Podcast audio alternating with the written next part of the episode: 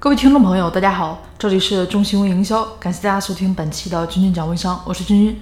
我们这里呢，主要跟大家讲什么呢？讲怎么来引流，怎么来成交，怎么来管理团队。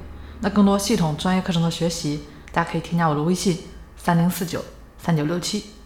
那么今天呢，给大家谈一下啊，很重要的一个点啊，对于很多微商朋友，无论说是电商啊，还是说是这个微电商、微商，还是说传统企业主，什么呢？就是来挖掘我们的这个潜在客户啊。那这个肯定大家都比较关心啊，也是我们这里面相对来说，大家平时大脑里面最值得思考的一件事儿啊。那其实很简单啊，首先呢，送给大家五个字，就是用心去体会啊。为什么这么说呢？因为其实所有的商业模式都是围绕着人这边来出发的啊，所以这个问题是不是看起来好像有简单了点，对吧？啊，那接下来呢，跟大家就分层次啊讲解一下。那这个用心去体会怎么说啊？首先我们要学会这个了解客户的内心啊。那这里很明显就是这个逆向思维呀，因为逆向思维这里我们可以看到就是一个很好的诉求点了。那我们最快来挖掘潜在客户的关键。啊，其实就是反过来想一下他们啊，来想一下他们这个所想所感啊，为什么要买我们的产品啊？这边肯定不是平白无故的啊，肯定是因为有某一点触动了自己内心这么一个需求嘛。那这里呢，跟大家举个例子啊，就比如说，嗯，我们自己呢是呃做代购的啊，代购什么呢？代购这个名牌包包的啊。那对于这个客户要买我们的包，对不对啊？那我们是不是要这么来想啊？想这个客户啊，想他所思，想他所感什么呢？首先，他这边买得起名牌包包，肯定是有经济基础的啊，价格贵一点无所谓啊，只要是自己喜欢的啊。那其次呢，他这边肯定，他这边肯定有这个选包包的标准，对吧？咱们这个客户肯定有自己选包的标准啊，可能喜欢这个 Prada 啊，可能喜欢这个 Givenchy，对吧？那可能呢？大家再试想一下，把自己当做顾客，那那是不是身边的朋友，哎，是不是也有类似的款，感觉好看，也想买一个，会有这么样的一个原因啊？那肯定也会基于这么多，大家也能考虑，肯定不买便宜货啊。那再想一下，这个包还有什么作用啊？这个包呢，可能是啊，这个面子上的一个呃作用吧。更多的时候啊，有的时候在朋友间呢不掉价，对吧？不掉面子，啊让自己更加自信啊。当然还有很多很多点的一个存在啊，我们可以继续深入的挖掘下去。那这里呢，只是教大家学会几个换位思考的方式啊，站在客户的角度，哎，这个如果是我，我买这个包包啊，我会考虑这么多这么多方面，一点、两点、三点、四点、五点，可能能拿到十点、二十多点、三十多点。那一旦我们学会了这种逆向思维的方式，恭喜大家啊，就很容易清楚客人他这边最想要的是什么。那我们其实也只有真正把客人内心深处的啊这个需求点呢挖掘出来啊，把这个点植入到我们的产品当中，把这个价值呢放大啊，再放大，就可以促使这个客人下单了。好，前面呢跟大家说了这么久啊，说了第一点就是了解客户的内心啊，那第二点什么呢？就是挖掘竞争对手的潜在客户啊。大家说怎么来对吧？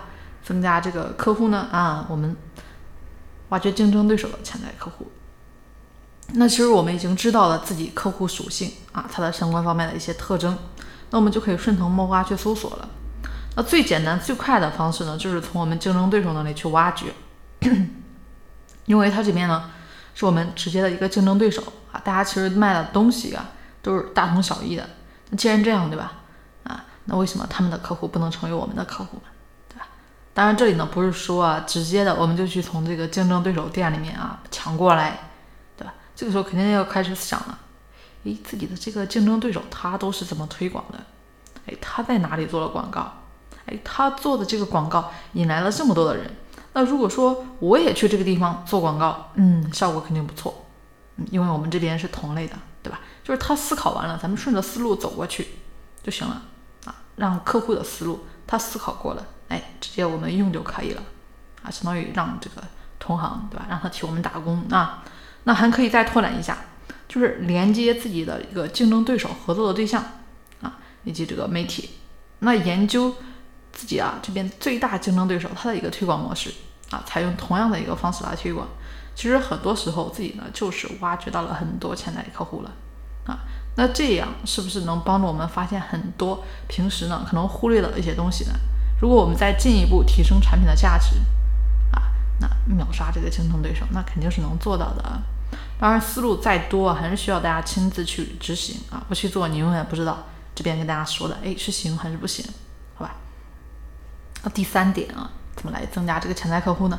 就是来自于这个老客户的推荐。我们经常说这个开发新客户啊，这个成本呢比较高，对吧？那维护一个老成老老客户啊，不是老成啊，维护一个老客户这个成本啊，相对来说这个价格比起来还是低点的啊。所以我们在做好前端的这个销售，同时呢，我们把这个后端的一个服务链啊，就是这个老客户，对吧？然后由他所形成的后面的再次消费，啊，把这个要设计好。所以在客人第一次购买的时候呢，可以给些恰当的啊或者特别的一些赠品，鼓励他再次购买。啊，咱们大家这些都知道嘛。那所有我们服务好一个客户之后啊，我们通过这个鼓励啊、奖励等等一些特殊方式。啊，引导他这个推荐身边的朋友进来，啊，那物以类聚，人以群分嘛。那购买我们产品使用满意的，那其实他自己周围身边啊，同样档次的这个朋友呢，肯定也都是合适的。那我们尽可能的把这个客人推荐朋友的这个宣传资料做好啊，自己的这个宣传资料都做好。那鼓励老客户，其实就通过我们这个宣传资料进行推荐就可以了，啊，当然。给老客户这边肯定要有一定的优惠啊，成功推荐一个朋友，对吧？可以得到特定的一个优惠措施。那其实只要产品质量没有问题，再加上这个产品价格包装啊，客人使用满意，内心比较满足啊，那大家想一下，是不是很容易就推荐给身边的朋友呢？简单来说，就是服务好一个客人啊，其实就等于我们服务好了他身边若干个潜在客户。大家要这么来联想啊，这其实也是我们这个秒杀很多竞争对手的一个大招。那最后呢，我们不能忘了，对吧？这个时代啊，我们是最适合什么合作啊？所以还有一个点就是合作啊，来增加我们这个潜在客户。现在也不再说是一个人就单枪匹马啊，就天下无敌了。那自己缺少的呢，我们就要借力。那借力最重要的，这里说的就是合作。所以呢，我们可以根据客人这边的消费习惯，来考一些虑一下，他这边呢会去买些什么啊，出一些什么场所。那通过这些线索，我们是不是可以跟这些商家进行合作呢？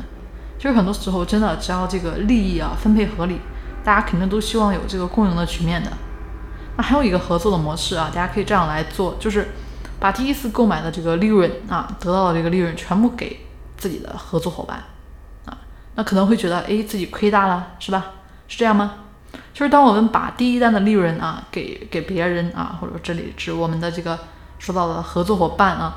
其实呢，我们是不是也得到了客人的数据资料呢？啊，那一个重复性消费的产品肯定会再一次购买嘛。那这样通过合作伙伴，相当于借他这边平台啊，无形之中其实我们就得到了之前没有的资源，找到了一大批潜在客户，对吧？那就成了我们真正的客户了。那今天呢，跟大家分享的这么一些方法啊，其实这个技巧呢不在于多啊，还是很多节目当中给大家提到的，关键在于去执行。啊，自己不断的去推敲，然后呢进行改正优化，然后继续执行下去。好了，那今天的节目呢，跟大家就先谈到这里了啊。其实这个找潜在客户的方法，这个思路呢啊很多，关键是真的要做啊。那不一定说一下子把这些方法呢都给做了，一个一个来，好吧？好了，那本期节目呢就先分享到这里啊。如果大家喜欢我们的节目，欢迎大家点击下方的订阅按钮，订阅我们的专辑。祝大家的事业越来越好，我们下期节目再见。